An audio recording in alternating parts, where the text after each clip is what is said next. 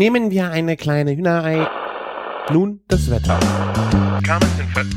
Oh, ist das lecker! Küchenfunk. Herzlich willkommen bei einer neuen Folge Küchenfunk. Ich bin der Christian von Küchenjunge.com und heute bin ich euch leider nur alleine erhalten geblieben. Die 101. Folge, 101. 101. Äh, die Nummer 1 nach der 100. Ähm, weil, ja, Martin ist krank, der hat kein Stimmchen mehr. Wir hatten eigentlich uns verabredet, dass wir heute Morgen extra zu seiner Lieblingszeit äh, ein kleines Intro einsprechen, ähm, weil ich habe hier eine Stunde Material von äh, unserem Besuch im Kloster Plankstetten.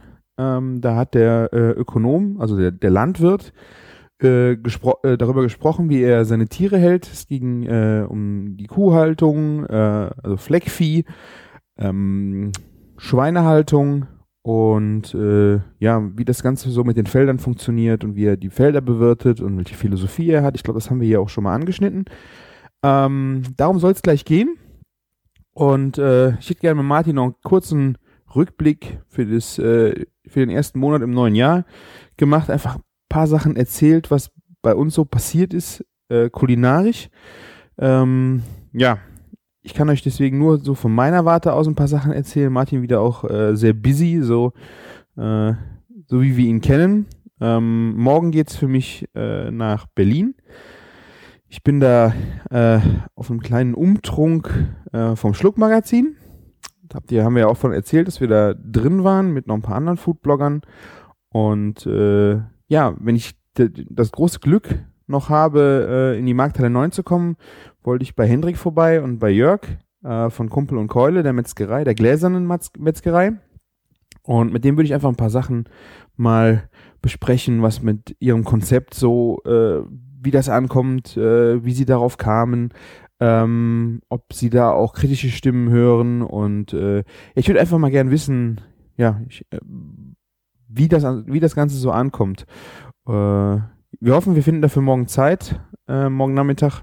Und äh, ich bin sehr gespannt, äh, mir das das erste Mal anzuschauen, weil ich doch sehr, sehr enttäuscht war von dem äh, Metzger in Plankstetten und mit welcher Vehemenz der versucht hat, uns dann nicht ranzulassen, nicht, nicht hat sehen lassen, was passiert. Ich weiß nicht, ob das Angst war, ähm, kein äh, Unsicherheit, ob das, also ich verstehe einfach, er hätte die Chance gehabt, äh, seinen Beruf mit äh, Liebe vorzustellen und äh, das hat er halt so überhaupt nicht gemacht. Deswegen bin ich jetzt auf diese Metzger gespannt, weil die ja wirklich äh, voll frontal am Kunden sind und direkt alles zeigen, was, was da wirklich passiert.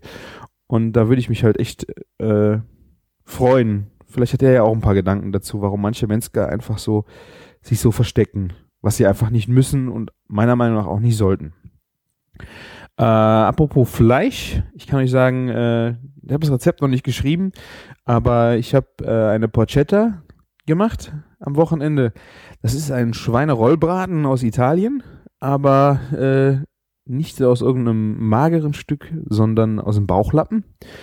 Ich weiß nicht, ob ich das schon mal hiervon erzählt habe. Äh, dieses italienische, ähm, diese italienische Rollbraten, äh, haben wir in der Toskana sehr oft gesehen. Wenn man da über die Märkte geht und da sind dann die Fleischwagen, wo man halt äh, Frischfleisch kaufen kann, die haben dann meistens auch irgendwie äh, noch einen Bereich, wo man dann essen kann. Das heißt, die bereiten irgendwas zu und da findet man sehr oft diese äh, Schweinebauchbraten, äh, wo dann der ganze Bauch in so einer boah, vielleicht Hand, Hand, äh, Handfläche ist, ist meiner gewesen. Also der war doppelt so groß. Ein riesiger gedrehter Braten, wo in der Mitte sehr viele Kräuter reinkommen. Also äh, der Bauch muss läng so aufgeschnitten werden, dass er fast dreimal so lang wird. Wir haben oben dann die Schwarte und äh, dort rein streut man dann Knoblauch, Thymian, Rosmarin, Olivenöl, Fenchelsaat ähm, und rollt den dann ein, sodass die Schwarte außen ist. Ja, und dann gibt man das Ganze, äh,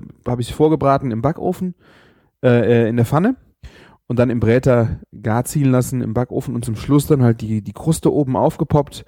Und das ist ein wahnsinniges Aroma, dieser ganze, diese ganzen Kräuter und das Fett und dann dieser Crunch obendrauf. Äh, dazu ein schöner äh, italienischer Rotwein. Äh, wahnsinnig gut. Echt, äh, solltet ihr unbedingt mal ausprobieren, ob ihr beim Metzger sowas bekommt. Es ist sehr einfach zu machen. Ähm, und es ist aber auch gar nicht teuer, weil Bauchfleisch, ne? Fett, ist halt kein Filet. Ja, die äh, davor hat äh, die Caroline, mit der ich auch zusammen den äh, Supper Club gemacht habe, ähm, Weizentortillas gemacht. Selbstgemachte Weizentortillas mit so einem einer Füllung aus Tomate, Scampi, Zwiebel, Knoblauch, so in der in die Richtung schön scharf abgeschmeckt. Äh, was mich wahnsinnig äh, überrascht hat, war Tortillas selber machen. Äh, soweit ich es im Kopf habe, war der Teig 250 Gramm Mehl, 150 Gramm Wasser, ein bisschen Salz. Das muss dann halt, äh, mit, also lauwarmes Wasser und mit gesiebtem Mehl wird das dann, wird ein samtiger Teig da draus, muss dann nochmal eine Stunde stehen lassen, nicht kalt stellen äh, und daraus formt man dann äh, zwölf Tortillas, also sehr klein, sehr dünn ausrollen und die werden dann in einer heißen Pfanne ohne Öl gebacken. Und ich war sowas von begeistert von dieser, von diesem Aroma dieser Tortillas, weil äh, normalerweise hat Tortilla immer so ein, äh, dieser, dieser gekaufte Tortillas mit dem Mais. Ich weiß nicht, äh, wahrscheinlich ist es nicht der Mais, sondern die industrielle Verarbeitung und das ist ein, oh, mir kommt das äh, den ganzen, ganzen Nachmittag dann noch immer so, äh, wieder der, den Hals hochgekrochen und ich, ich mag diesen Geschmack einfach. Also es ist immer immer so, man hat dann einen richtigen Jeeper drauf, man will es essen, das mache ich dann auch, aber boah, also irgendwie macht das äh, dann danach äh, bereut man, bereut man es leider. Ähm, ja, was habe ich noch gekocht? Ich bin Silvester. Silvester haben wir ja, glaube ich, vorbesprochen, ne? was wir machen wollen in, äh, in der hundertsten. Ähm, dann kann ich euch sagen, ich habe noch ein sehr geniales Bier getrunken, äh, was gerade zum Essen sehr schön ist, wenn ihr mal ähm, schöne Steaks macht oder irgendwie boah, Bratwurst, äh, irgendwas richtig kräftiges und schön mit Pfeffer abgeschmeckt. Es gibt einen vom ähm, Sebastian Sauer, dem äh, von der Freigeist Bierkultur, ein Bier, das ist mit Pfefferkörnern äh, gebaut. Das ist ein Prozent Pfefferkorn im Sud mit drin, also weiße, weiße Pfeffer. Ähm, wurde halt mitgekocht und diese Pfeffernote in diesem Bier ist grandios. Also ich hätte es nie erwartet, dass man ein Prozent so vorschmecken kann. Und es ist wunderschön wirklich äh, eingearbeitet, nicht irgendwie überzogen scharf. Man hat einfach dieses schöne Pfeffrige auf dem, äh, auf dem Gaumen und denkt so, wow, das ist aber echt ein schön, eine schön, sehr schöne Variante. Ja, bevor ich euch jetzt länger äh, meinem äh, Essen den Mund wässrig mache, würde ich sagen, äh, wir schalten nach Plankstetten. Ähm, und lassen uns von dem Ökonomen erzählen, wie seine Philosophie ist. Äh, ist äh, an manchen Stellen ein wenig religiös angehaucht, ähm, wobei fand das fand ich überhaupt nicht unangenehm oder er war auch in der Form überhaupt nicht belehrend oder er hat einfach sein sein seine Philosophie, an die er glaubt, an die er von tiefstem Herzen glaubt, äh, erzählt und war da aber auch nicht bekehrend, belehrend, sondern hat gesagt so, das ist so, das ist meins und ich finde, das ist so, so müssen wir das machen, weil ähm, so müssen wir gegenüber den Tieren und der Natur auftreten, damit wir alle wunderbar in Einklang zusammen leben und ja, wir natürlich auch Fleisch essen können und die Lebensmittel, die dort produziert werden, aber dass wir nicht die Natur ausbeuten. Und ja, er erzählt das hier in, äh, in einer sehr schönen äh, Stündchen. Ähm, ich wünsche euch noch einen schönen Sonntag, wenn ihr Sonntag hört. Und viel Spaß. Danke. Also, nochmal, ich bin der Frederika, bin bei uns Ökonom und leite bei uns die Landwirtschaft. Unser Kloster besteht seit 1129 und seit dieser Zeit haben wir landwirtschaftliche Betriebe. Wie Sie vielleicht wissen, oder Benediktiner Kloster ist ja autark, eigentlich exempt auch innerhalb der Kirche und muss dieser wirtschaften, was zum Leben braucht. Und als, äh, als Lebensgrundlage ist natürlich die Landwirtschaft eigentlich die Grundlage von allen. Früher war der Staudenhof auf der anderen Straßenseite, diese alte Hofstelle, einer von vier eigenen Höfen bis 1806, bis zur Säkularisation. 1806 sind wir aufgelöst worden, 1904 wieder gegründet worden vom Kloster Scheiern. Damals hat man zwei Betriebe wieder gekauft. Darum ist Stadenhof und unten im Kloster den ehemaligen Meierhof. Der war oder von der landwirtschaftlichen Ge äh, Gebäude halt da untergebracht gewesen ist, wo jetzt die Bäckerei und die Metzgerei drin ist. Das war also, die Bäckerei war früher das Kuhstall und Schweinestall. Und jetzt ist die Bäckerei, also wir werden jetzt bald 900 Jahre alt. Die Geschichte ist auf und ab. Und 1904 bei der Wiedergründung hat man zwei Betriebe gekauft. Zum einen als Lebensgrundlage für uns Mönche, zum anderen aber als Lernversuchsbetrieb für die Landwirtschaftsschule, die wir von 1907 bis 1959 gehabt haben. Und durch diese Schultätigkeit haben wir die ganze Spezialisierung und Rationalisierung der Landwirtschaft also natürlich alles durchexerziert, was alles gelehrt wird, weil es immer das Gute ist. Gell? Das waren eigentlich zwei äh, getrennte Betriebe, die war früher eigentlich so wie jeder landwirtschaftliche Betrieb oder jeder bäuerliche Betrieb alles gehabt hat. Von Kühe, Schweine, Schafe, äh, Hühner. Und so hat man aber in den 50er Jahren die Spezialisierung angefangen. Hat man dann am Stauenhofer einmal die Milchviehhaltung aufgegeben. Nur mehr Schweine gehalten hier oben. 1974 hat man unten im Kloster die Milchviehhaltung aufgegeben. Hat darum den Hof leer stehen lassen. Unten im Kloster hat man dann einen Schweinestall, einen Kuhstall reingebaut, bis Mitte der 80er Jahre. Und Ende der 80er Jahre waren wir ein reiner Ackerbaubetrieb. Haben wir also nur mehr unsere Felder bewirtschaftet. Und was bleibt dann von der Spezialisierung dann noch übrig? Gell? Es bleibt eigentlich nur das Aufhören übrig. Und das war bei uns eigentlich soweit auch angedacht, aber der Herrgott führt uns doch andere Wege, als wir meinen und hoffen. Und wir haben zwar gemerkt, eigentlich, wenn wir aufhören, dann ist es vorbei, dann bringen wir das Geld nicht mehr auf, um wieder anzufangen. Wenn aufgehört ist, dann, äh, praktisch dann ist das. Und nachher nach haben wir eigentlich gemerkt, wie wichtig dass das für unser Selbstverständnis ist, dass wir Landwirtschaft haben, dass wir die bewirtschaften und da will wir es bewirtschaften. Das gründet ja zum einen darin, dass wir die Dinge ja zu den drei Gelübden, die wir haben, die Ehelosigkeit, die Armut und den Gehorsam, das Gelübde Stabilität haben.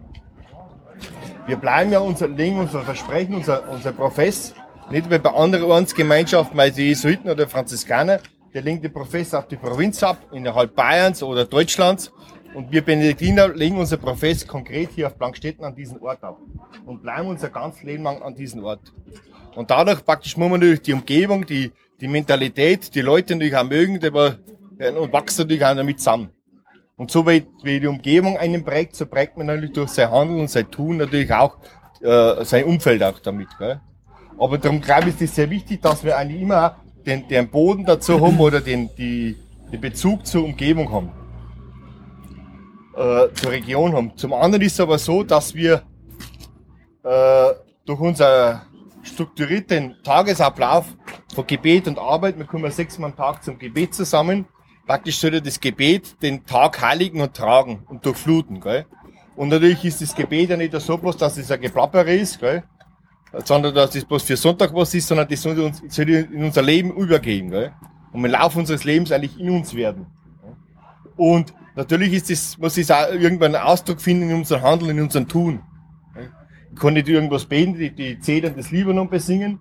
Und, und wenn wir dann äh, eigentlich, ja, sagen wir mal, äh, mit durch hin, das alles wurscht sein, gell? Aber das, wir waren eigentlich schon so weit, dass uns das eigentlich ziemlich egal gewesen ist. Wir haben nämlich von 1957, äh, von 1959 bis 1989 eine Realschule gehabt, eine Mittelschule mit reinem Internat, war damals ein rein geprägter Lehrerkonvent. Und ja, so wie jeder, da praktisch, wenn da 20 Männer beieinander haben, dass jeder schmeckt, gibt's alle 14 Tage ungefähr das Gleiche. Wenn man sagen, wir haben damals anfangs der 90er Jahre natürlich großverbrauchermäßig versorgt worden, äh, für den Kuch war das, oder für die Küche war das ganz einfach, weil der ja bloß Stöllner braucht, was gegeben hat, gell. Aber unser Essen ist sehr verarmt, muss man sagen. Im Endeffekt haben wir auch selber verarmt. Ich bin Anfang der 90er Jahre eingetreten, bin eigentlich ein gelernter Bäcker. Und dann mal ich gemerkt eigentlich, wenn es mit der Landwirtschaft weitergehen sollen, dann muss uns das selber auch wieder was wert sein.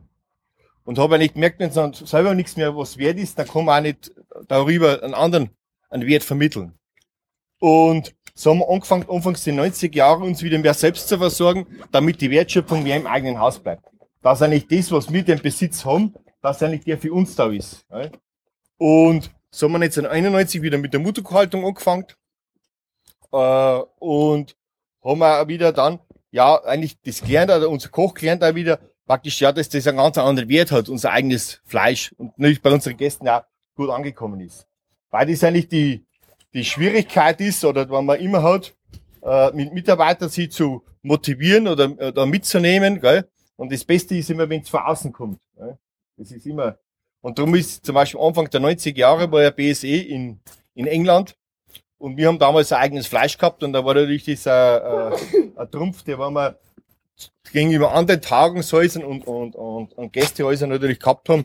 Gerade fünf Kilometer von uns entfernt ist Schloss Hirschberg, ein diözesanes Bildungshaus, der praktisch eine Konkurrenz zu uns, hat einen ganz anderen Level, anderen Status bei mir und hat natürlich da von uns äh, Kurse abgezogen, aber die haben dann wegen einem besseren Essen eigentlich wieder zu uns gekommen. und das hat natürlich das auch beflutet, aber wir haben damals konventionell gewirtschaftet und die konventionelle Wirtschaftsweise, ich habe eigentlich gemerkt, eigentlich so wie jeder von uns seine Grenzen hat, so gibt es die Grenzen in der Natur auch. Und im Laufe unseres Lebens, wenn wir unsere Grenzen annehmen und je leichter dann es annehmen, umso leichter, glaube ich, kommen wir zurecht. Was wir meinen, heute ist alles grenzenlos und so wie fordern wir uns selber und auch unsere Mitmenschen und uh, unsere und eigentlich und die, unsere Umwelt und die Natur genauso. Weil wir eigentlich meinen, wir können alles selber machen. Die Landwirtschaft ist heutzutage so, dass praktisch, ja, wie sagen wir, der Bauer ist wie so ein Hamster im Rad, der was immer schneller dreht, immer mehr umdreht. Und warum? Weil eigentlich nichts mehr zwischen die Finger bleibt. Weil eigentlich vorsuggeriert wird durch die Agrarindustrie, äh, wir können alles machen. Wir haben die Pflanzen dazu degradiert oder den Boden dazu degradiert, dass eigentlich bloß mehr Standort für die Pflanze ist. Praktisch das andere machen wir. Mit denen hegen und pflegen und, und, und setzen die Pflanzen unter Druck, unter Stress und wenn das labil und anfällig und bei uns ist es eigentlich genauso. Und ich glaube, zwischenmenschlich ist das auch so, wenn ich einen anderen anders machen will, als er ist, dann geht das meistens schief. Und ich glaube, wenn wir die, die, der Natur, die Schöpfung, so wie es mir eigentlich geschenkt gekriegt haben, eigentlich ändern wollen, dann geht es für uns auch schief. Weil nicht der Herrgott das eigentlich wunderbar in, ein, in, ein, in einen Kreislauf gelegt hat, da war es einen und anderen es gibt. Sonst ist in der Natur erfressen und gefressen werden. Und wir als Menschen, als Gottes Geschöpfe, als, wir brauchen nicht bloß aufhalten. Wir müssten uns eigentlich nur beschenken lassen. Und nicht aber meinen, wir müssten den machen, gell? Da hat der Herrgott irgendwas falsch gemacht, weil das aber bloß so geht, gell? Da haben wir bloß aber da Und wir müssen eigentlich uns beschenken lassen. Weil sonst, wenn ich einen vitalen, gesunden Boden habe, dann habe ich Pflanzen, die aber, äh, widerstandsfähig haben, die war äh, artenreich haben, das war gutes Futter für unsere Tiere das war wie praktisch auf uns wieder zurückfließt. Okay? Und wie wichtig, dass dieser Boden ist, dieser Mutterboden, der eigentlich uns geschenkt ist, äh, das sieht man nicht daran, oder wie wenig, dass wir eigentlich eine Vorstellung haben, was eigentlich im Boden drin los ist, ist ja, wenn ihr Hände von Erde nimmt, haben er mehr Lebewesen drin, als wir Menschen auf der Welt haben. Auch wenn die Chinesen immer so viel werden, gell? Und das ist ja die große Angst, dass uns die auffressen könnten, gell? Und dann produzieren wir aber nur mehr, gell? Und schauen, dass wir unseren Profit rausschlagen, gell? Aber in dieser Handvoll Erde haben mehr Mikroorganismen drin, mehr Lebewesen, als wir, und die kommen da drinnen zurecht, gell? Und wir merken ja alle doch, wenn wir zurechtkommen miteinander. Gell? Und eigentlich, der andere Vergleich ist zum Beispiel, wenn ich auf einem Hektar, auf 10.000 Quadratmetern, wenn ich da das Nimbus darauf wachsen tut, da sagt man, da kann man Kuh übers Jahr füttern, an Sommer- und Winterfutter. Jeder weiß, wenn er einen Rasen oder, oder was da ungefähr wachsen tut übers Jahr. In diesem 15 cm Ackerkrumme aber, wo das Bodenleben drin ist, weiter drunten geht ja höchstens der Ringwurm noch. Also die meisten äh, Lebewesen haben in den oberen 15 cm. Und diese, und wenn ich da die ganzen Mikroorganismen, das ganze Leben, was da drin ist, aufwiegen dort, da bringe ich 10 bis 15 Kühe zusammen. Und die 10 bis 15 Kühe, die müssen natürlich auch gefüttert werden und brauchen natürlich auch, die da drin auch leben. Gell? Und, und, aber um unser Gestümper muss ich sagen, wir wissen ja über unseren Boden eigentlich sehr wenig. Gell? Biblisch gesprochen haben wir auch nicht mehr Wert als wie der Ackerboden. Vom Ackerboden bist du genommen und zum Ackerboden kehrst du zurück. Gell? Das ist unser ganzer Kreislauf. Gell?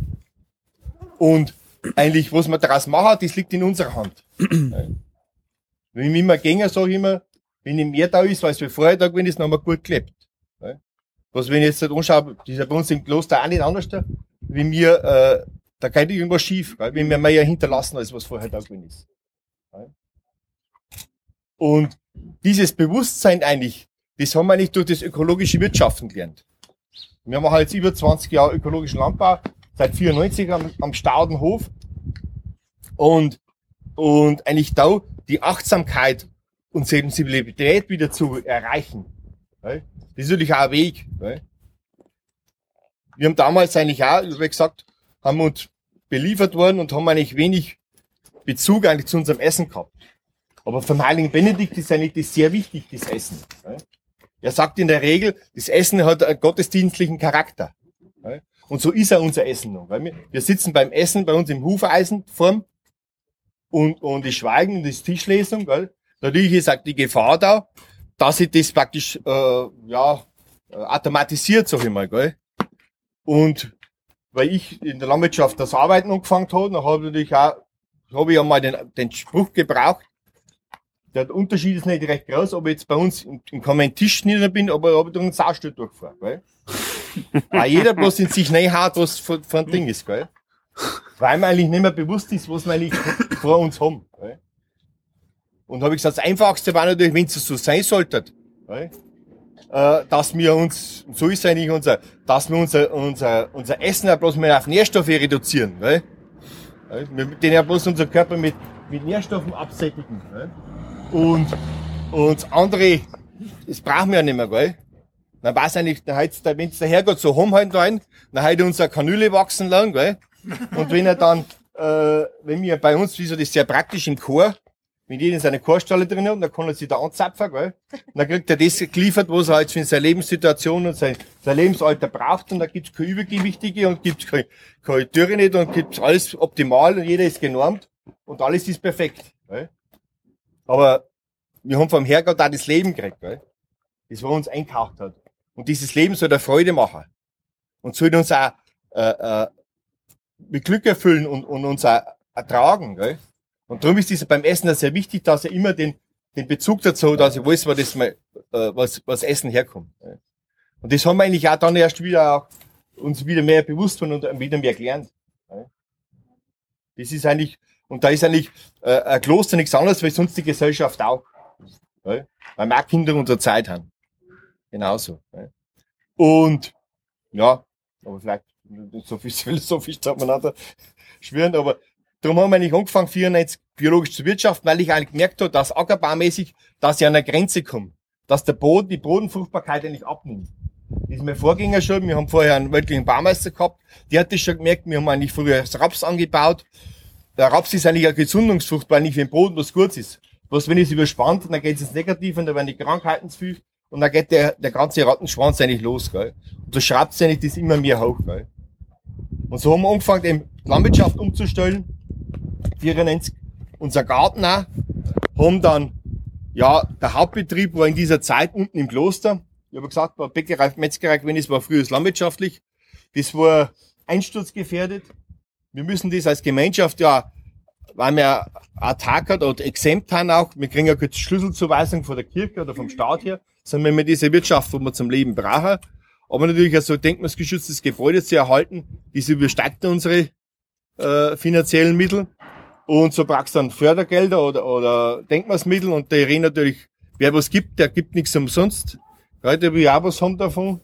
Und für ein Denkmalsamt war eine klare Forderung, wir müssen diese landwirtschaftliche äh, Nutzung aus dem Klostergebäude rausnehmen. Und so haben wir uns entschlossen, eben hier rauf eine neue Hofstelle zu bauen von 1998 bis 2000. Das war also früher so Acker. Und haben dann äh, unten eben unsere Verarbeitungsbetriebe reingebaut, die Bäckerei, die Metzgerei, den Hofladen, Missionsbasar, ein Ausstellungszentrum, Bibliothek, Hackschnitzelheizung. Brennerei. Und die Brennerei ist jetzt in der alten Metzgerei drin. Die Brennerei haben wir noch, ja, und, und, und die Schreinerei, gell. Ja. Und, ja, und haben dann auch äh, in dieser Zeit dann unsere Verarbeitungsbetriebe auf biologische Wirtschaftsweise auch umgestellt und haben dann auch zertifiziert davon. Gell. Also, wenn jetzt uh, über Landwirtschaft was dingen, wir haben jetzt seit ja, 16 Jahren am Stauenhofer haben wir bewirtschaften. Ja, da, uh, um die 100 äh, um die 360 Hektar. Davor 150 Hektar Ackerland, 150 Hektar Grünland und 60 Hektar Wald. Wir haben sehr vielseitig, weil ich gemerkt habe, wenn man auf mehreren Füßen steht, dann steht man stabiler, als wenn ich nur auf einen spezialisierten bin. Gell? Und ich glaube, für uns Menschen ist das auch ganz hilfreich und, und, und wichtig. Äh, je spezialisierter wir werden, umso enger wird unser Blick eigentlich auch. Gell? Ich fokussiere mich bloß aber nur auf das, wo ich kann, und das andere links und rechts liegen. Gell? Und im Endeffekt verlieren wir uns als Menschen dann selber auch. Wenn man es jetzt auf Landwirtschaft bezieht, in, in der Milchviehhaltung ist es so, die Bauern, die aber schwarze Kühe haben, die haben nämlich nur die Milch zu verkaufen, gell? Und dann geht der Fokus bloß auf die Milch der letzte Tropfen Milch, dass der von der Kuh rauskommt. Und so praktisch entsteht dann auch äh, äh, äh, ein Irrweg auch, sage ich, dass ich bloß mal nur die Kuh als, als Produktionseinheit sehe, bei der man Milch produziert. Gell? Und eigentlich nicht als Mitgeschöpf. Gell? Und wenn ich die Kuh dazu sehe, dann praktisch so sehen, dass die Menschen im Endeffekt auch so weit. Und der Staat geht da mit, mit Riesenschritten voran, meint, wie gescheit das ist. Gell? Äh, äh, Driesdorf in Mittelfranken dreimal ist ja so eine Kaderschmiede für die Landwirte, gell? Die haben wir keinen Kuhstall mehr, sondern haben eine Milchgewinnungsanlage, gell? gell? Das ist eigentlich traurig. So heißt das wirklich? So heißt es eine Milchgewinnungsanlage.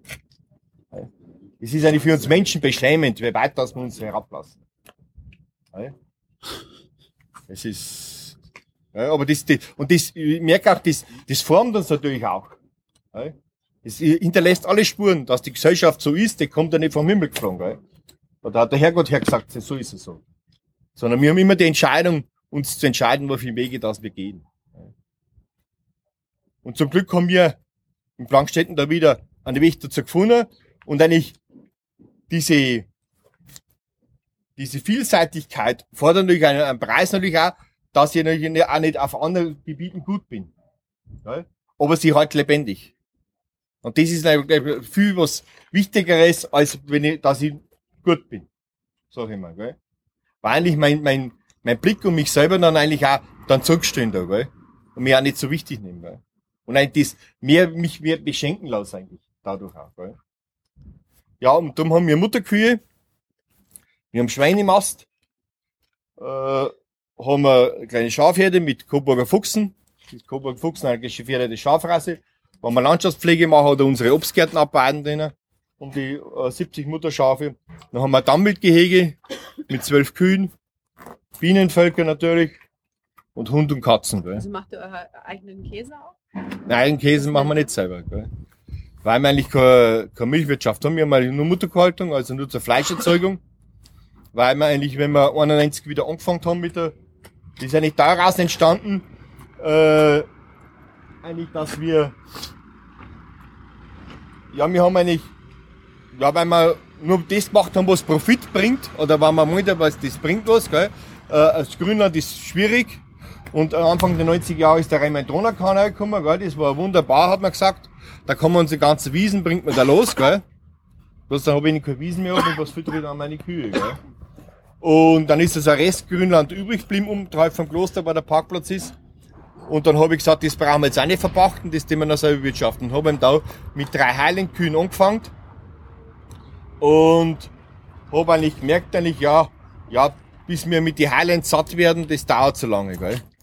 Dass ich das Kloster mit Fleisch versorgen kann, so ungefähr. Und so haben wir angefangen, dann praktisch dann 92 am Staudenhof wieder, am alten Hof, der aber leer gestanden ist, mit äh, ein Fleckvieh umzusteigen. Ja, aber das schauen wir uns jetzt mal an. Ja. Gehen wir mal rum, dann mal irgendwas sehen.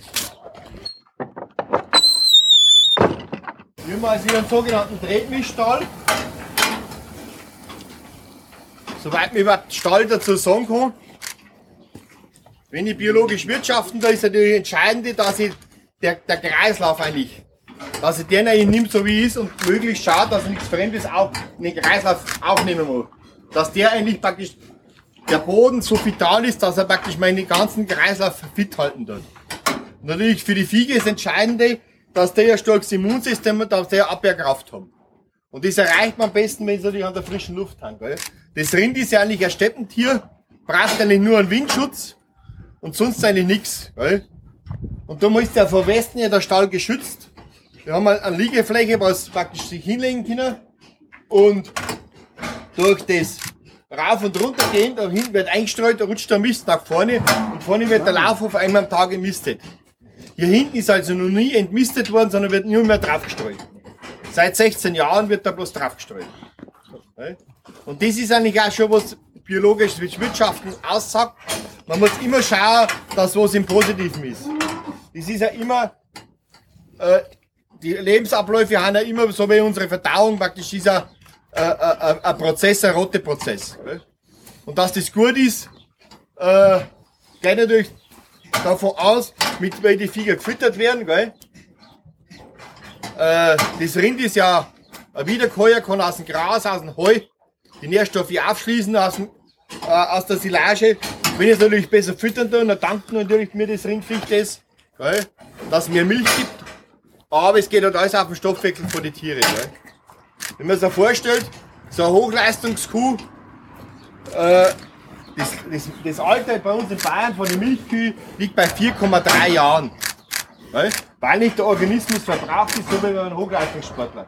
Weil nicht das Geschöpf das gar nicht äh, praktisch aushalten tut. Wir halten das nicht aus und die Kuh hält es auch nicht aus. Das, also eine Kuh wird in Bayern 4,3 Jahre alt, das Durchschnitt. Wenn man sich vorstellt, mit drei Jahren ist er, spricht man von einer Kuh. Wenn, das, wenn, die, wenn die, die, das, die Kuh praktisch das zweite Kalb bekommt, dann ist erst der Kuh, vorher ist er. Praktisch, weil es gar nicht ausgewachsen ist. Gell? Und dann geht's dann praktisch mit eineinhalb Kälber geht's dann schon zum Schlachten. Der Durchschnitt. Weil wir Fruchtbarkeitsprobleme haben, Leberschäden haben, Stoffwechselprobleme haben, Darmprobleme haben, weil das alles auf den Organismus geht. Ideal ist natürlich, wenn die Viecher draußen sind auf der Weide, wir haben drüben Strohobstwiese und haben darüber da, äh, eine Weide. Aber wir haben ja nicht hier im Allgäu oder im Voralpenland, sondern haben in der Oberpfalz, liegen auf 500 Meter und haben nur um die 650 mm Niederschlag. Heuer warten wir nicht mehr bis wann der Regen kommt, gell? Und haben eine wenig Bodenüberdeckung, gell? Weil unten gleich der Stein kommt, gell? Und so füttern wir äh, untertags äh, praktisch äh, früh und abends werden sie gefüttert und untertags gehen es, also Mittag gehen sie jetzt dann auf die Weide hinaus noch. Gell? Heuer durch die Trockenheit, die wir jetzt seit August nämlich schon Winterfutter füttern, weil wir kein Sommer, weil wir nichts mehr gehabt haben. Gell? Alles ausgebrannt. Zum Glück war es früher sehr gut und das letzte Jahr. Gell? Wir füttern unsere Kühe nur mit im Winter äh, mit Grassilage, Heu und Bierträger. Wir haben in Riedenburger die Brauerei, das Riedenburger Brauhaus, wo wir beteiligt haben, wollen wir das Braugetreide umbauen. Und um hier einen Nährstoffkreislauf wieder zu schließen, nehmen wir wieder Bierträger zurück und dann kriegen die Kühe Bierträger und sonst kriegen die eigentlich kein Kraftfutter nicht. Weißt? Eigentlich nur Heu und, und Silage und im Sommer natürlich Gras. Frisches Gras. Gell? Wir haben das Durchschnittsalter ungefähr bei 8, 9 Jahren. Den auf Harmlosigkeit züchten. Also setzen äh, Stiere ein. Das davon ist der Hiob. Der war praktisch keine Hörner enterb, äh, vererben und den jetzt seit 18 Jahren sowas nichts mehr entwarnen. Vor mir, aber ich gesagt, also die, das, das Durchschnittsalter ungefähr bei den Kühen liegt ungefähr bei, bei 8, 9 Jahren. So ungefähr. Okay? Da ging natürlich die eine, wir denen alle Kühe, also alle weiblichen, also so mal ich sagen, mit, mit, mit fünf Monaten nehmen wir die männlichen kastrieren, mit neun Monaten setzen wir dann ab, die weiblichen nehmen wir zur Zucht her, oder dem wir das Decker, das erste Mal, dem wir es mit einem Sanstierdecker, äh, da wir eben von der, vom Fleckvieh, von der Zucht da weiterkommen und bei der Limousin leichter von der Kalbung her ist. Und, und die männlichen messen wir eben dann zu Ochsen aus. Wie alt sind die ungefähr? Die Kühe jetzt da. Ja, die haben jetzt vom bis. Von bis, ja. Vom bis. Gell? Das sind jetzt lauter Kühe über hier. Die sind jetzt hier die, die praktisch die, die Kühe mit den äh, jüngeren Kälbern drinnen. Gell? Die wir da haben, da ist ja der Stier dabei. Die, wir haben ja drüben auf der alten Hofstelle haben praktisch die Trockenstiere, wenn man sagt. Die Kühe war praktisch Zeit zur Regeneration haben, praktisch was sie erholen und dann da drüben kalben und dann kommen wir hinter in die Maschinenhalle, da dem wir es dann äh, praktisch so ein wenig so, wie so eine Wöchnerinnenstube, da war es praktisch 14 Tage, drei Wochen ihre Ruhe haben und dann kommen sie erst wieder zur Herde her. Und dann ist der Stier wieder dabei und werden da wieder gedeckt. Und ja. Haben eigentlich beim Fleckvieh geblieben, von der Fleischqualität her, weil wir natürlich auch, ja, äh, natürlich, ich sage mal nicht, ich muss sagen, unser, unser Leben als Gourmet begreifen in der Sonne. Wir möchten den ökologischen Anbau auch da hinbringen, dass er für alle Menschen da ist. Und wir nehmen eigentlich das, was wir jetzt halt haben, weil manche sagen auch, man ist der, äh, äh, äh, von der Fleisch, aber das ist auch entscheidend natürlich, wie ich mit dem Vieh umgehe und wie ich es auch füttern darf. Von der Fleischqualität her natürlich auch. Jawohl. Gut, schauen wir weiter zu den. Okay, jo.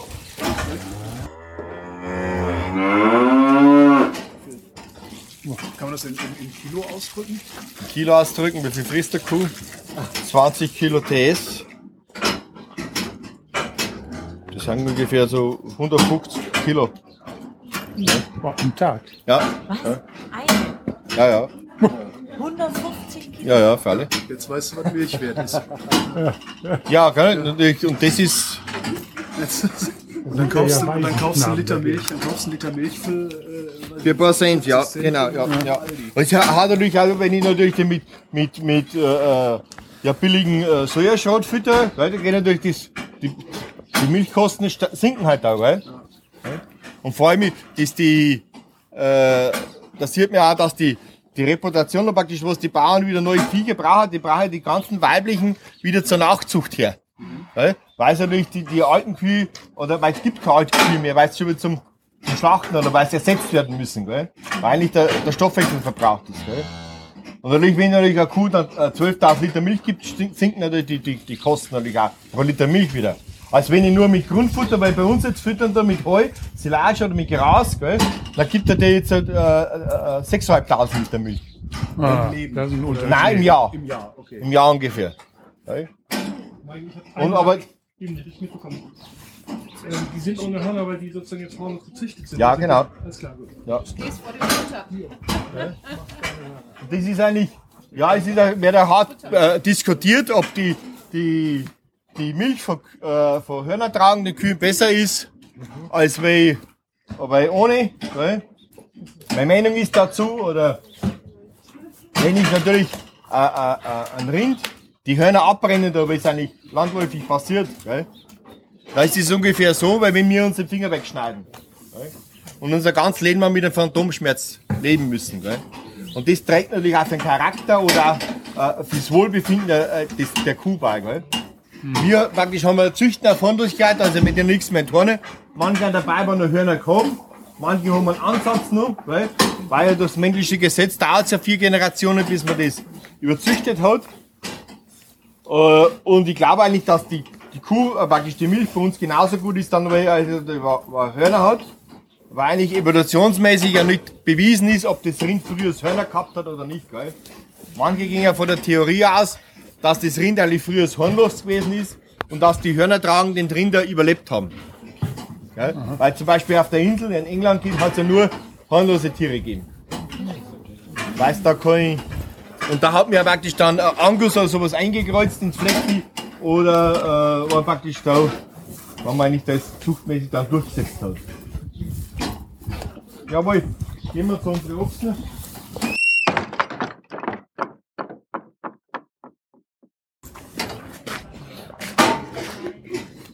Wir jetzt gerade eigentlich das Entscheidende ist ja, wenn das eine Haltungsform ist, ja, dass ich ein starkes Immunsystem für das Tier habe. Gell? Äh, darum halte ich ja die, die, so im Winter bei 25 Grad minus auch, gell? da wir Abwehrkraft haben. Gell? Weil ich würd, äh, eigentlich merke eigentlich, was haben wir Menschen. Gell?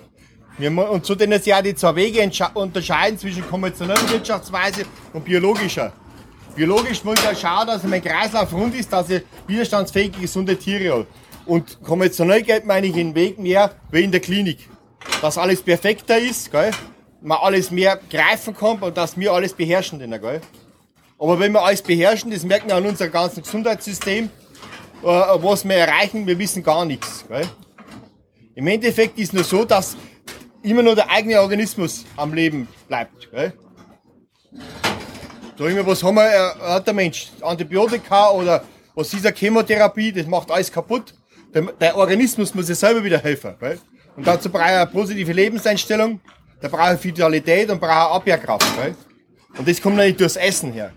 Gell? Meines Erachtens. Gell? Und darum ist es wichtig, dass ja die Tiere so halten da. Gell? Weil wir Menschen ja oft, da, wenn man eine Führung hat, dann sagen, ja, das steht im Dreck drin, oder das ist nicht so Ding, gell? So, ja, das ist ein Vieh und wir haben Menschen. Das ist ja der Unterschied. Gell? Aber das brauche ich eben, um praktisch auch die, äh, ein Tier artgerecht zu halten. Äh, natürlich ist so, weil idealerweise auch, wenn sie mehr auf der Weide werden, gell? Aber wir haben ja die als Nutztiere und die haben ja für uns da, gell? Und nicht, wir für sie. Das uns eben auch äh, äh, mit Leben und praktisch auch unser, unser Immunsystem dadurch auch, auch stärken oder auch unterstützen den. Wie geht das mal weiter, wenn der Stier gestorben ist? Wird dann einfach ein neuer Da aus dann- Wurf? Nein, da kaufen wir dann einen zu, Ah, okay. von der Zucht her. Das wird also nicht einer von seinen Abkömmlingen. Nein, das ist ja nicht. Das könnte man zwar auch machen, man könnte man diese auch züchten, aber da, da fällt uns die Manpower, da wir Mitarbeiter haben, die da jetzt ja nicht. Ja, das da äh, Macht. machen die nicht.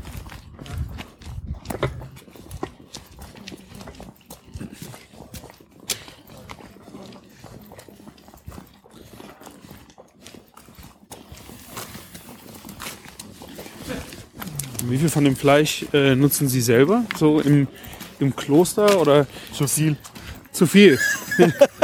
Aber wird viel äh, auch da einfach äh, verkauft und um die. Nicht, nicht jetzt von daher, sondern dass das Essen echt zu fleischlastig ist. Ja, ja, Das okay. würde ich nicht damit sagen. ne? Aber, was wir, äh, sagen wir, wir, wir haben ja vermarkten unsere Produkte, also praktisch, äh, wir, bei uns jeder rechnet, jeder Betrieb extra ab. Wir verkaufen unsere Tiere an die Metzgerei und der Metzger verkauft es wieder an den Hofladen, an die Klosterküche oder an die, an die, ja, Das sind alles eigene Betriebe dann. ja, ja, okay. genau.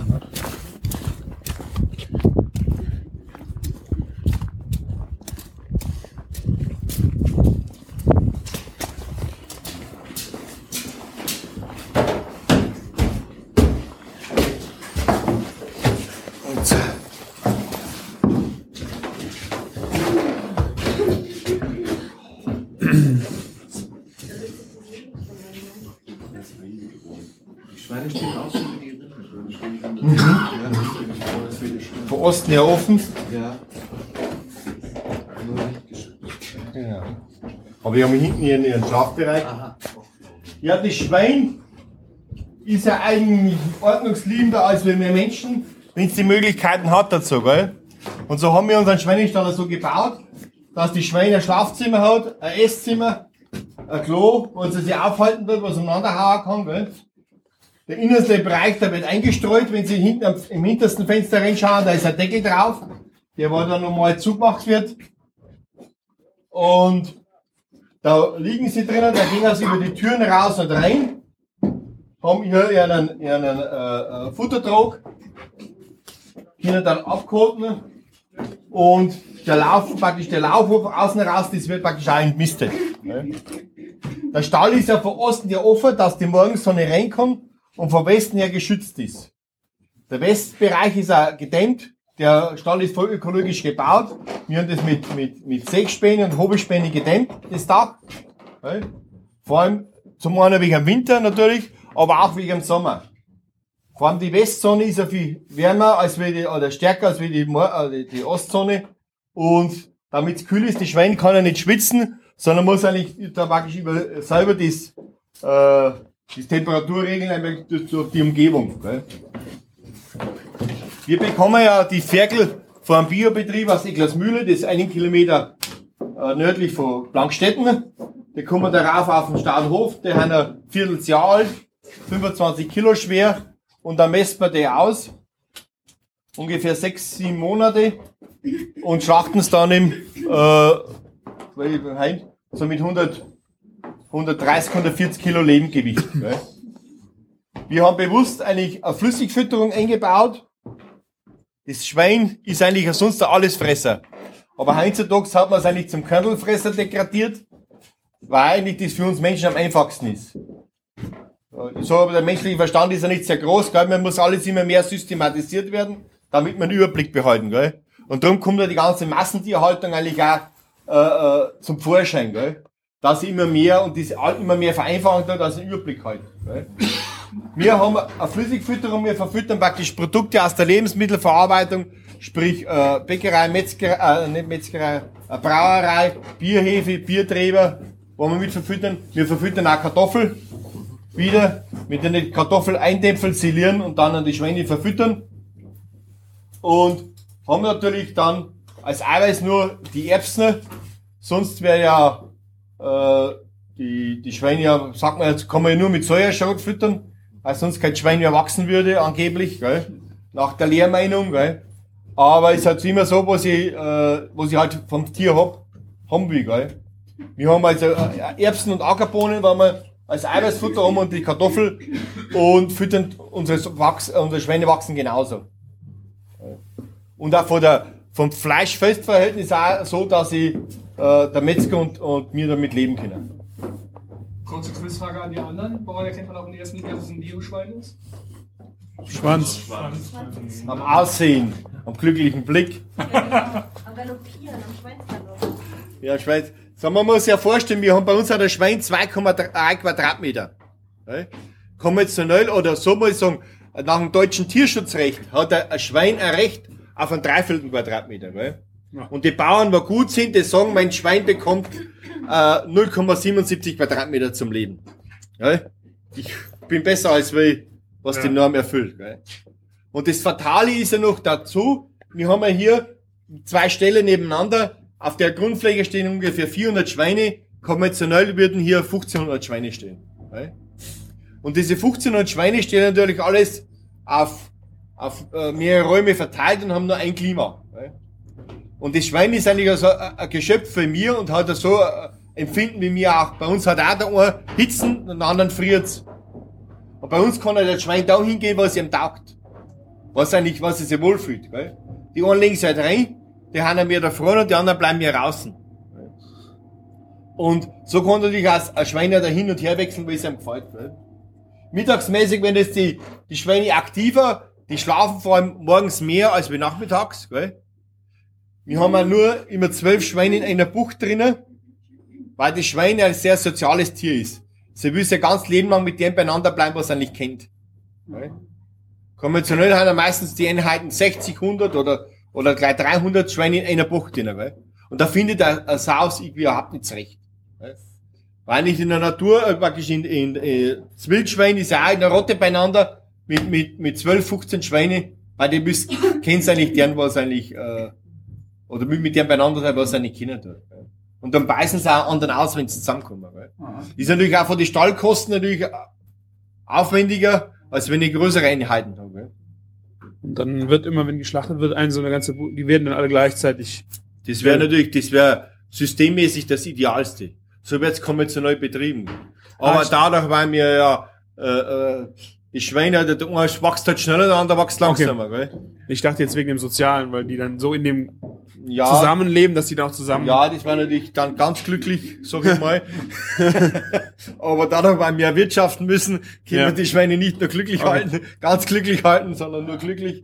Äh, Okay. Ist ja so, dass ja die, praktisch die Schweine mehr auseinander wachsen und mir halt dann die Rauschlachten mal eigentlich passen. Und dann irgendwann kommt der Punkt, dann wird sie wieder überlistet, wird zusammengeworfen. Mhm. Und da kommen sie aber aus mehreren Stellen, da werden sie erst im Gang äh, umeinander gesperrt und dann kommen sie in den Punkt, ne, weil überhaupt keine drin war. Aha. Das praktisch für jede neu ist. Ne? Äh, Was heißt das, Schwanz wedeln? Ist das wieder ein Hund? Ist dann happy oder nicht? ja, der Schwanz, Ja, das der ist Schwanz ist natürlich auch sowas, äh, äh, Mückenfahr. Nee, aber ist ja nicht. ja, Nee, die Weil ist natürlich ja so, dass, dass dieser, äh, sagen wir, die Kuh da mehr zum Fliegen bekämpfen. Mhm. Mein, Schwein, mein Schwein ist vielleicht ein bisschen kurz. Aber sicher ist ja so, dass natürlich auch dieser, ja, vor allem wenn ein, ein Schwein zum Beispiel krank ist oder wenn der Buckel macht, dann lässt den Schwanz auch hängen. Ja, Also Kann man schon so sagen. Also. Ich habe mir da jetzt noch keine großen Gedanken gemacht. Ne? Die freuen sich daneben. Ja, ja, das wäre doch schön. Fällt hier richtig auf. Das waren ganz Ja. viele, die einfach immer wieder rumfahren. Dreimal in der Woche wird praktisch entmistet, der, Lau praktisch der, der Laufhof hier draußen, gell? Wird in der Außen dann, äh, da liegen jetzt Bierträger draußen oder so, äh, äh, Grassilage oder äh, Grasfüttern im Sommer, dass die Sau nicht richtig ausgefüttert ist, gell? Das ist ja durch die, durch die Körnerfütterei der Schweine, ist ungefähr so, dass, ich sage mal, oder behaupte, dass 80 Pro- bis 90 Prozent der Schweine in Deutschland mal geschlachtet werden, haben Magengeschwüre. Weil es eigentlich nicht richtig gefüttert wird. Und natürlich, wenn sie das ganze Leben lang mit dem Magenschwür umeinander laufen, dann brauchst du nicht wundern, wie das Fleisch dann schmeckt. Oder weil sie das dann eigentlich weitergibt. Gell? Weil der Magen ist heutzutage bei der Sau muss man immer so groß. Gell? Weil ja äh, äh, herkömmlich die Schweine ja bis zu sieben am Tag gefüttert werden, damit die laufend füttern. Gell? Wir füttern nur dreimal, weil er Sau eigentlich ja so, wie wir Mönche einen sauberen Rhythmus haben. Der will seine Fresszeiten haben und will miteinander fressen. Gell? Bei uns hat jedes Schwein einen eigenen Fressplatz. Gell? Die werden in der Früh um 8 Uhr gefüttert, um 12 Uhr und um 5 Uhr. Und zum Beispiel in der Früh ist es so, die stehen ja nicht früher auf als wir, äh, wenn es Futter gibt. Gell? Äh, das ist im Winter natürlich, da bleiben sie liegen bis zur letzten Sekunde. Erst wenn das Ventil pfeift, dann rumpelt's alle raus. Gell? Und und äh, Vormittag sind sie eigentlich ruhiger. Eigentlich ist eigentlich, eigentlich gar nicht so Ding, dass sie jetzt so aktiv jetzt, jetzt schon haben. Meistens sind sie Nachmittag aktiver und da geht's oft bis auf Nacht um 10 Uhr und dann ist wieder Schluss. Bis jeder seinen Platz gefunden hat, gell? dann schlagen die Türen hin und her noch, bis er wird gecatcht um einen Schlafplatz und dann ist er Ruhe. Gell? Aber wenn ich konventionell bin, praktisch, hat man jetzt ja vier Schweine in einer Bucht meistens einen Fressplatz teilen. Weil das, das, sonst wäre das für Kosten zu teuer. Also vier Schweine, ein Fressplatz. Siebenmal am Tag wird gefüttert. Und damit jedes Schwein einmal was bekommt, wird 28 Mal gefüttert. Und da ist laufende Unruhe, weil Ja. man braucht sich ja nicht wundern, wenn der Magenspür kriegt. Weil, weil die Sau überhaupt nicht mehr zur Ruhe kommt. Der kann sie nur Eck suchen und kann sie reinsetzen und kann Klappen zuklappen. Weil sie eigentlich gar nicht mehr merkt, weil sonst, dass, dass sie überleben kann. Ich schaue von dieser Seite mehr die Tiere auf unserem Blickwinkel, weil es uns damit gehen würde, wenn wir so beieinander waren. Gell? Jawohl, gut. Vielleicht noch ein paar Worte zum Kreislauf oder zum Schöpfungskreislauf. Der vitale, gesunde Boden fällt natürlich auch nicht vom Himmel, sondern wir müssen denen auch Zeit geben zur Regeneration. Gell?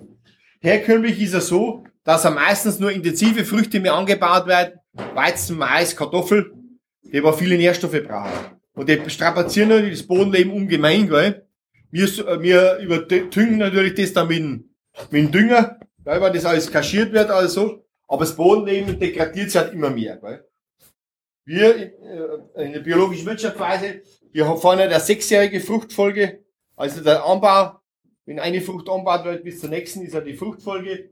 Wir bauen zwei Jahre Kleegras an, das dritte Jahr Weizen, Kartoffel, Mais, also intensive Früchte, die aber mehr Nährstoffe brauchen.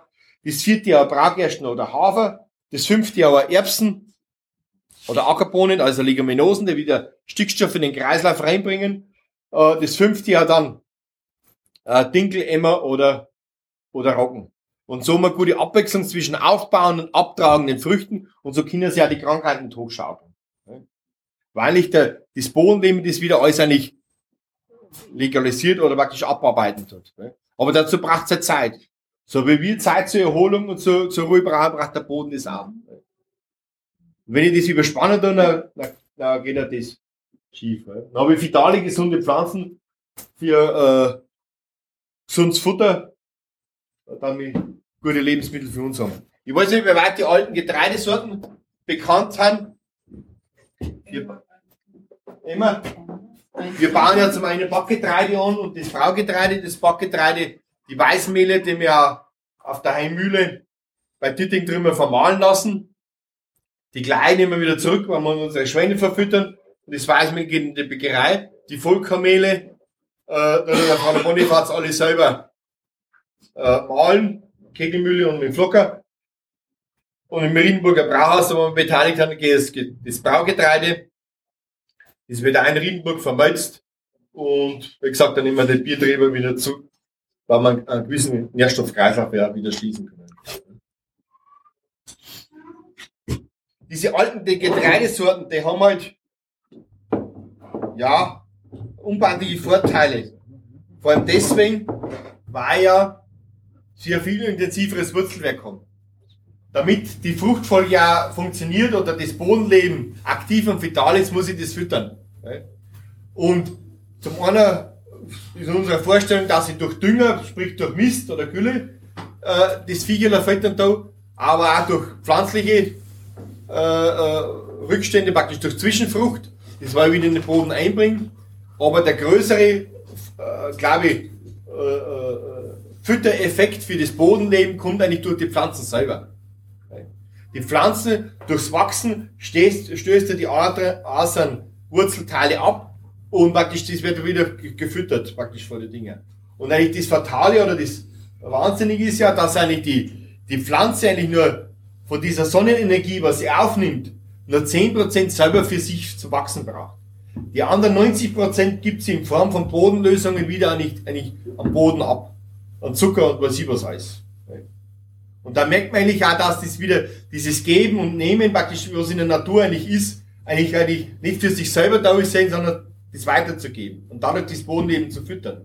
Natürlich, so wie es läuft, dass die ganzen Züchtungen, die, die, die Weizenzüchtungen und alles eigentlich äh, drauf abdingen, dass praktisch nur mehr ein möglichst kleines Wurzelwerk da ist. Ja? Meistens haben sie ja nur der, drei Hauptwurzeln und das andere äh, äh, verkümmert ja sowieso, weil die, das Nährstoff äh, praktisch um die Pflanze drumherum liegt. Gell? Äh, dadurch praktisch wird das Bodenleben viel zu wenig gefüttert. Und die, die, die, und die Vitalität des Bodens nimmt dadurch eigentlich auch massiv ab. Und darum haben gerade so alte Getreidesorten natürlich sehr gut auch, äh, um auch zum Beispiel jetzt die, die, die Wetterkapriolen oder die, die Klimaveränderungen natürlich viel besser äh, äh, wegzustecken, als weil so intensiv gez- äh, gezüchteter Weizen. Was man natürlich auch von der Verarbeitung her gemerkt haben, jetzt gerade von der Brauerei her, ist, dass wir, in der Bäckerei ist eigentlich ja ähnlich, dass eigentlich die Bauern dazu gezwungen werden, was sie erzeugen, man, man sagt ja nicht erzeugen, sondern zu produzieren, was eigentlich in der Natur gar nicht vorkommt. Der Weizen soll möglichst hohen Eiweißgehalt haben, damit ein hoher Kleber drin ist, damit das ruckzuck geknetet werden soll. Gell? Und in der Natur gibt's das eigentlich bei uns nicht. Gell? Sondern da wird dann Stickstoff gestreut, Kalgamonsalbeder, wenn die Ehre schon da ist, praktisch in der Teigreife. Gell? Ich sage immer, da kann man das, wenn wir Kalgamon so fressen dann, das war das Gleiche. Gell? Weil die, die Pflanze jetzt gar nicht mehr auswachsen kann. Das geht also voll ins Korn, bloß damit der Teig in fünf Minuten geknetet ist. Gell? In der Brauerei ist ja, ist ja gerade das Gegenteil, da wir einen niedrigen Eiweißgehalt haben, damit der, der Brauer mehr ausschlagen kann, praktisch mehr, mehr Zucker drinnen ist. Gell? Aber dadurch bleibt halt die Vollmundigkeit und Bekömmlichkeit unbändig an der Strecke. Das haben wir eigentlich auch in Riedenburg erst gelernt, dass eigentlich äh, der Geschmack und die Bekömmlichkeit unbändig am Eiweiß liegt. Und darum drinnen wir zum Beispiel hoher eiweißig einbrauen. Natürlich fordert er, das ist die Handwerkskunst viel mehr nachher wieder, gell? Und, und das ist ja nicht, was wir ja, die letzten 50 Jahre auf der Strecke gelassen haben. Diese Handwerkskunst praktisch, dass jeder mit seinem Geschick auf das äh, äh, Produkt, weil es eigentlich von der Natur uns geschenkt ist, drauf eingehen kann. Weil alles genormt sein muss und alles äh, äh, äh, gedient sein muss, damit, damit das durchläuft. Damit es für die Technik eigentlich passt. Damit wir es verarbeiten können. Gell? Und wenn es dann so soll das produziert werden, dass für die Verarbeitung passt und was dann übrig bleibt, taugt dann für uns zum Essen. Wir richten uns nicht auf deren, was eigentlich für uns gut tut, sondern eigentlich was für, für die Technik entscheidend ist. Ja. Jawohl. Haben Sie noch Zeit oder Muse? Ja, Oder? haben wir. Haben wir noch? Haben wir, haben wir, haben wir. Okay. Aber Siesta. Dann gehen wir nochmal ins Getreidelager und ins Kartoffellager vor allem nachher. Ne? Holz gebaut. Holz die Fähigkeit hat, Feuchtigkeit aufzunehmen und wieder abzugeben. Es ist ja eigentlich auch so, dass wir ja, diese, unsere Lebensmittel auch dieses Leben erhalten müssen. Gell? Wenn ich irgendwas in, in, in was Toten äh, lagern da, äh, wir haben zum Beispiel das unbandlich gemerkt, und wir unseren Schweinestall haben ja sehr viel mit, mit Holz gebaut. Gell? Und äh, veterinärmäßig ist das umstritten, gell? Äh, aber es ist ja so, dem Tier geht's besser und ich merke auch, dass das auch für mich auch ganz anders ist. Gell? Weil wenn ich in einen Schweinestall reingehe, wo alles Plastik ist. Gell? Da ist meine eigene Lebenswelt ja ganz anders. Gell? Und im Endeffekt merke ich auch wieder, wenn es dem Tier gut geht, das fällt ja wieder auf mir dann zurück. Gell? Jawohl. Was gibt es sonst noch zum Getreide? Da ackerbaumäßig zu sagen. Fruchtfolgemäßig haben wir schon gemacht.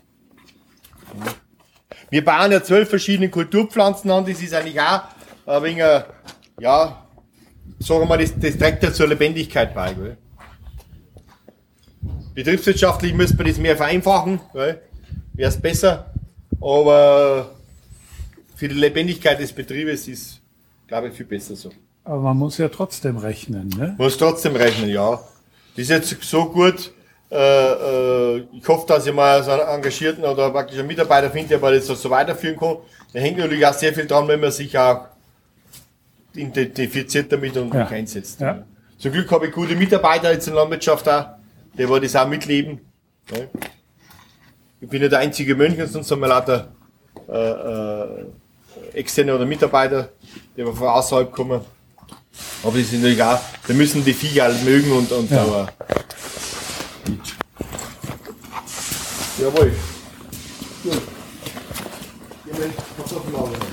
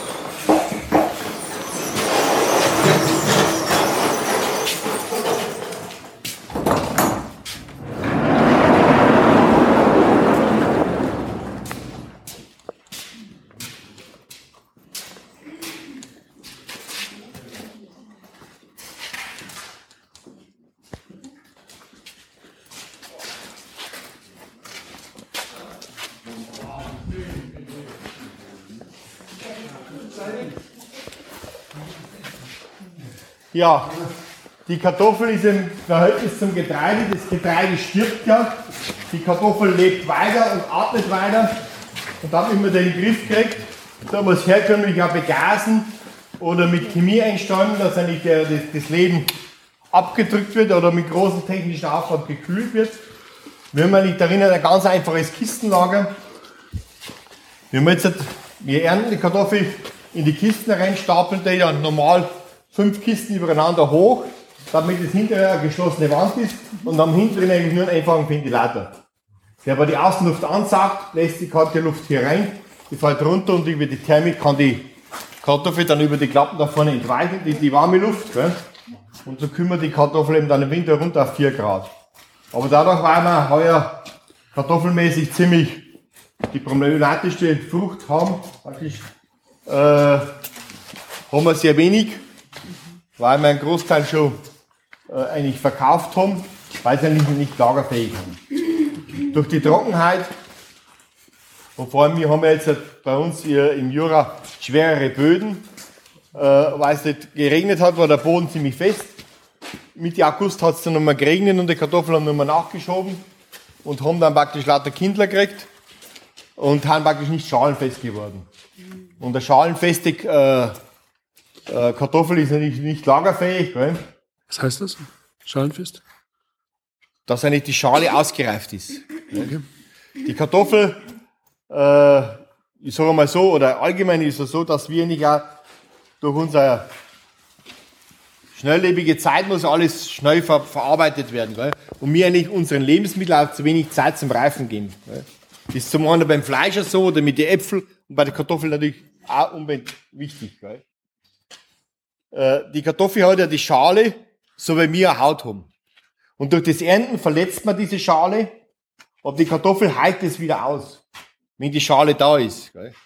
Wenn es ausgereift ist. Gell? Das verkorkt ja dann, so wie bei uns eigentlich, wenn wir uns schneiden, wenn wir einen Grind kriegen. Gell? So verkorkt ist auch bei der Kartoffel genauso. Wächst wieder zu. Gell? Aber wenn es nicht ausgereift ist, die Kartoffel, gell? Weil sich die Ernte eigentlich immer mehr in den Sommer rein verschiebt. Und da ist eigentlich auch so, warum macht man das? Warum man die Kartoffeln nicht mehr im, im September oder Oktober geerntet, sondern im August? Weil es eigentlich für die Technik viel einfacher ist. Weil natürlich, wenn es trocken ist, die, die Erde leichter zu sieben ist, als wenn es im Herbst speckig ist und schwierig ist. Gell? Und schwieriger ist. Gell? Aber praktisch, die Kartoffel braucht auch Zeit zum Ausreifen. Gell? Herkömmlich wird es natürlich unbeeindlich gespritzt, alle acht bis 14 Tage, damit es ewige Leben hat. Gell? Und dann wird es doch gespritzt, damit es Grad abstirbt, weil sonst kann man es gar nicht ernten. Gell? Aber Warum ist das Licht grün? damit wir was, damit es grün ist, damit die Kartoffel nicht zum Keimen kommen sollte. Aber eigentlich ist es so, dass die Kartoffel natürlich das dunkel macht. Gell? Ja. Und, und das Licht ist halt da, dass wir, wir was sehen. Gell? Wir, wenn wir normales Licht nehmen, also weißes oder, oder irgendwie äh, blaues Licht, dann würde es keimen. Dann kommen wir jetzt leichter zum Keimen. Ja. So wie, aber dadurch, weil es eigentlich ja so ist, dass die Kartoffel jetzt eigentlich dunkel mag und das Licht eigentlich nur für uns da ist, ist die Wirkung sagen wir, auf uns wahrscheinlich größer als auf die Kartoffel. ja. Äh, ja, das Entscheidende ist natürlich auch, dass ich die Kartoffel dann runterkühle. Wir haben die ganze Halle isoliert mit Isoflock, mit Papierschnitzel. Da haben wir der jetzt dann äh, langsam jetzt auf 4 Grad runterbringen. Und im Frühjahr fangen die natürlich die zu, zu wachsen an, zum Keimen an. Dann ist er immer gut. So, da merkt man, dass sie auch noch lebt. Das ist auch so mit dem Holzmickel, dass man merkt, dass er lebt. Äh, als wenn, er, wenn er tot ist. Gell? Und wir lagern darin aber die Kartoffeln meistens bis Juli, August. Für die eigene Küche, weil man eigentlich, äh, ich eigentlich nichts davon von den Frühkartoffeln halt, weil die meisten noch nichts, nichts schmecken. Das ist zwar, äh, manchmal immer, das muss, wir haben früher auch Frühkartoffeln angebaut, das, das geht dann 14 Tage und dann müssen wir wieder die alten haben, weil die noch was schmecken. Ja. Und da mache ich da gar nicht mehr mit, sondern wir bauen mit den ersten, unsere ersten Kartoffeln dann Mitte Juli raus, äh, meistens Freitag, wenn es bei Kartoffeln gibt. Das sind alles, ne? Dieter, genau, Margit haben wir noch. Genau, ja. Wir bauen eigentlich für jeden Kochtyp eine Sorte an, die Agria, die Margit, die Agria vorwiegend festkochen, die Margit als, als mehlige Sorte und die Dieter als festkochende Sorte. Und dadurch war die Agria eigentlich äh, praktisch unbandlich früh praktisch nur mal angesetzt hat und, und praktisch dann die, die Kartoffeln in Schalen festgekocht habe ich die äh, zu Burges verkauft äh, als Knädelkartoffel. Äh, denn man hat eine Bioschiene mit, mit, mit äh, Knödeln. Weil sie nicht lagerfähig sind. An der Kartoffel sieht man eigentlich, oder habe ich eigentlich gelernt, wie wichtig das, das ist, oder wie, äh, wie wichtig der Kreislauf ist, oder von der Lebendigkeit her, dass das eins von der anderen profitiert. Die Kartoffel hat eine Schwierigkeit, die hat die Krautfäule und hat, die, hat den Kartoffelkäfer gell, als Feinde. Gell. Und weil begegnet man den biologisch eigentlich.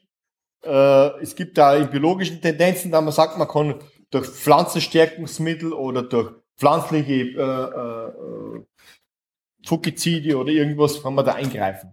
Ich halte von denen eigentlich gar nichts, sondern ich sage, der, der, der Boden muss vital und gesund sein. Und dann habe ich ja gesunde Pflanzen. Und ich muss eigentlich meine Fruchtfolge einhalten, damit ich nicht, damit praktisch der Boden das auch sich regenerieren kann. Manche bauen öfters Kartoffeln, wir kommen alle alle sechs Jahren. Und dadurch haben wir natürlich einen jungfräulichen Boden, weil die Kartoffel wachsen hat und wächst natürlich sehr gut darin. Gell? Und ich habe eigentlich gelernt, gerade durch den Kartoffelkäfer, äh, wenn ich nicht spritzen will, äh, biologisch nicht spritzen will, praktisch, da gibt's das Spray drum zum Spritzen, gehe ihren Kartoffelkäfer, dann muss ich ihn absammeln. Gell? Aber dadurch, weil es sehr mühselig ist, gibt es ja einen Stabsager. Und da gibt es ja immer einen Stabsager, wo ich durch vier Reihen durchfahren kann und kann den Kartoffelkäfer absagen. Ne? In der, So an der Pflanze irgendwie. ja, da fahre ich durch die Reihen durch und der sagt die, die, den Kartoffelkäfer ab. Ne? Da Äh, bitte? Ja, der Mensch ist nicht so dumm, der kann sich schon was einfallen lassen. Gell? Aber äh, der Nachbarbetrieb in Mühlhausen, der hat auch so ein Gerät, gell? Und das ist immer so, der Kartoffelkäfer macht Angst, weil der kann dann mehr fressen, als was ich nachher hab, gell? Und dann, wenn der kommt, äh, Ende äh, Mai, dann rechnet es aus, 21 Tage braucht er, dass er sich vermehrt und wenn er sich dann äh, steigert und dann ist gleich nichts mehr da, gell? Und dann kommst du mit deiner Maschine und ich muss sagen, ich habe die, die letzten Jahre nichts mehr gemacht. Weil ich, wenn ich mit der Maschine reinfahre und der Bestand vital und gesund ist, dann mache ich mehr Schaden, als was eigentlich der Kartoffelkäfer machen wird. Und ich habe mir nicht gemerkt, wenn ich dieses äh, vitale, gesunde Pflanzen habe, der war nicht unter Stress steht, der hat eine, eine festere Zellwände, der ist, hat eine Widerstandskraft. Die, Karto die Kartoffel merkt ja auch, wenn der Kartoffelkäfer kommt, ja, der gibt sein Leben auch nicht umsonst her. Ja? Die, die, die, die wird sehr dagegen streiten. Gell? Und ich sage mal, äh, ist ja so, dass der Kartoffelkäfer, wenn die, die Zellwände fest ist, der vermehrt sich nicht so schnell, als wenn er da im Schraulaffenland holt und alles mit Stickstoff aufgepumpt ist und, und praktisch bloß nur so spritzen tut. Gell? Und wir haben ja ähnlich veranlagt, gell? wir beißen ein, im Kopfsalat like, lieber ins Innere rein, ins Herz, weil das weicher ist, als wenn die Außenblätter. Gell? Das ist ungefähr, so stellen wir das mit Kartoffelkäfer auf und habe eigentlich gemerkt, dass ich der, wie ich vor acht Jahren das letzte Mal durchgefahren bin, habe ich gemerkt, dass der Schaden, was ich mache, größer ist als, oder praktisch immens ist, oder, und habe das sein lassen und gemerkt, ich, der, der ist vielleicht punktuell da, aber er breitet sich nicht aus, dass er den ganzen Bestand abfrisst. Gell? Wenn die, wenn die äh, äh, Pflanze vital und gesund ist, gell?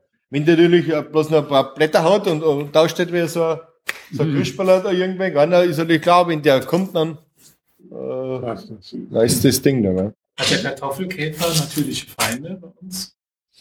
Eigentlich mag er draußen nicht. Nur den Die, Reb, Staubsauger. die Rebhühner oder sowas noch, gell? aber der, der, der trifft er dann so massiv aus. Gell? Ja, das ist zum Beispiel, wenn sie die absammeln, denen, dann haben sie ja den, den Kartoffelkäfer da, gell? Den können sie, wenn sie die Hühner fressen, äh, füttern denen, gell? Die, die fressen ein paar, dann langt sie auch. Gell? die fressen, die, da kann man nicht einmal Hühnermast damit betreiben, gell? weil ich eigentlich das Ding ist. Gell? Aber der Kartoffelkäfer nicht, also ich weiß keinen natürlichen Feinde bei uns. Eigentlich nur die Pflanzenwiderstandskraft. Ja. Ich weiß nicht, wenn Sie jetzt äh, technisch kann man das, wenn wir so beieinander haben, jetzt noch ein bisschen was sagen dazu. Wir müssen ja positiv wirtschaften auch von Betrieben, dass wir für die Gemeinschaft was beisteuern. Darum ist entscheidend, dass wir die Maschinenkosten natürlich im Griff haben, arbeiten deswegen viel mit anderen Betrieben zusammen, äh, lassen mähen, dreschen, häckseln, für andere Betriebe machen. Grundbodenbearbeitungsgeräte haben wir selber. Vielleicht ein paar Worte nur zur Energie. Das ist ja auch eigentlich, ja, zunehmend in unser Bewusstsein gekommen, dass man da viel mehr machen muss. Eigentlich nicht nur am Acker biologisch zu wirtschaften, sondern unser ganzes Leben lang danach auszurichten. Wir haben äh, 2000 äh, eine Hackschnitzelheizung gebaut und haben gemeint, wie gut dass das ist, wie gut dass wir sind, weil wir unser Kloster mit regenerativer Energie heizen können. Haben aber gemerkt eigentlich, dass das auf Dauer auch nicht geht, dass wir nicht mehr Energie einsparen müssen und haben jetzt bei der letzten Sanierungsabschnitt, wo wir unser Konventgebäude und die Küche saniert haben, praktisch energieeffizient und ökologisch gedämmt, so dass wir vom Energieverbrauch von 190 kW pro Quadratmeter Wohnfläche auf 50, Quadra 50 Kilowatt pro Quadratmeter Wohnfläche runterkommen haben. Aber nach wie vor brauchen wir Energie, um unser Kloster zu heizen natürlich. Äh, den er jetzt hat ungefähr 80 Prozent mit Hackschüsselabdecker und die anderen 20 Prozent haben wir die letzten Jahre immer nur fossil gemacht und haben jetzt äh, praktisch dran, einen Holzvergaser zu bauen oder äh, uns anzuschaffen, praktisch, dass wir äh, strommäßig äh, und da äh, autarker werden und praktisch unseren eigenen Strom erzeugen.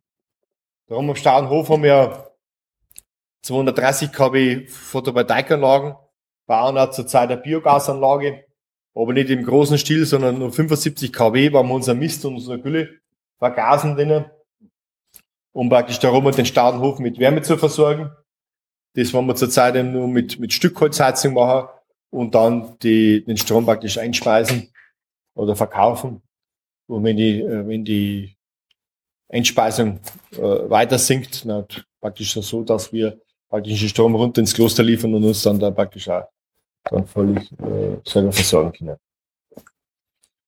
Ja, ich hoffe, dass ihr einer ein bisschen was über vom Boden durch die ganze Pflanze äh, zeigen habt können. Darf ich einer alles Gute wünschen oder wenn Sie noch Fragen haben? Ich glaube, vielen Dank. Ja, Super, danke, das war genug. Ja, Dankeschön.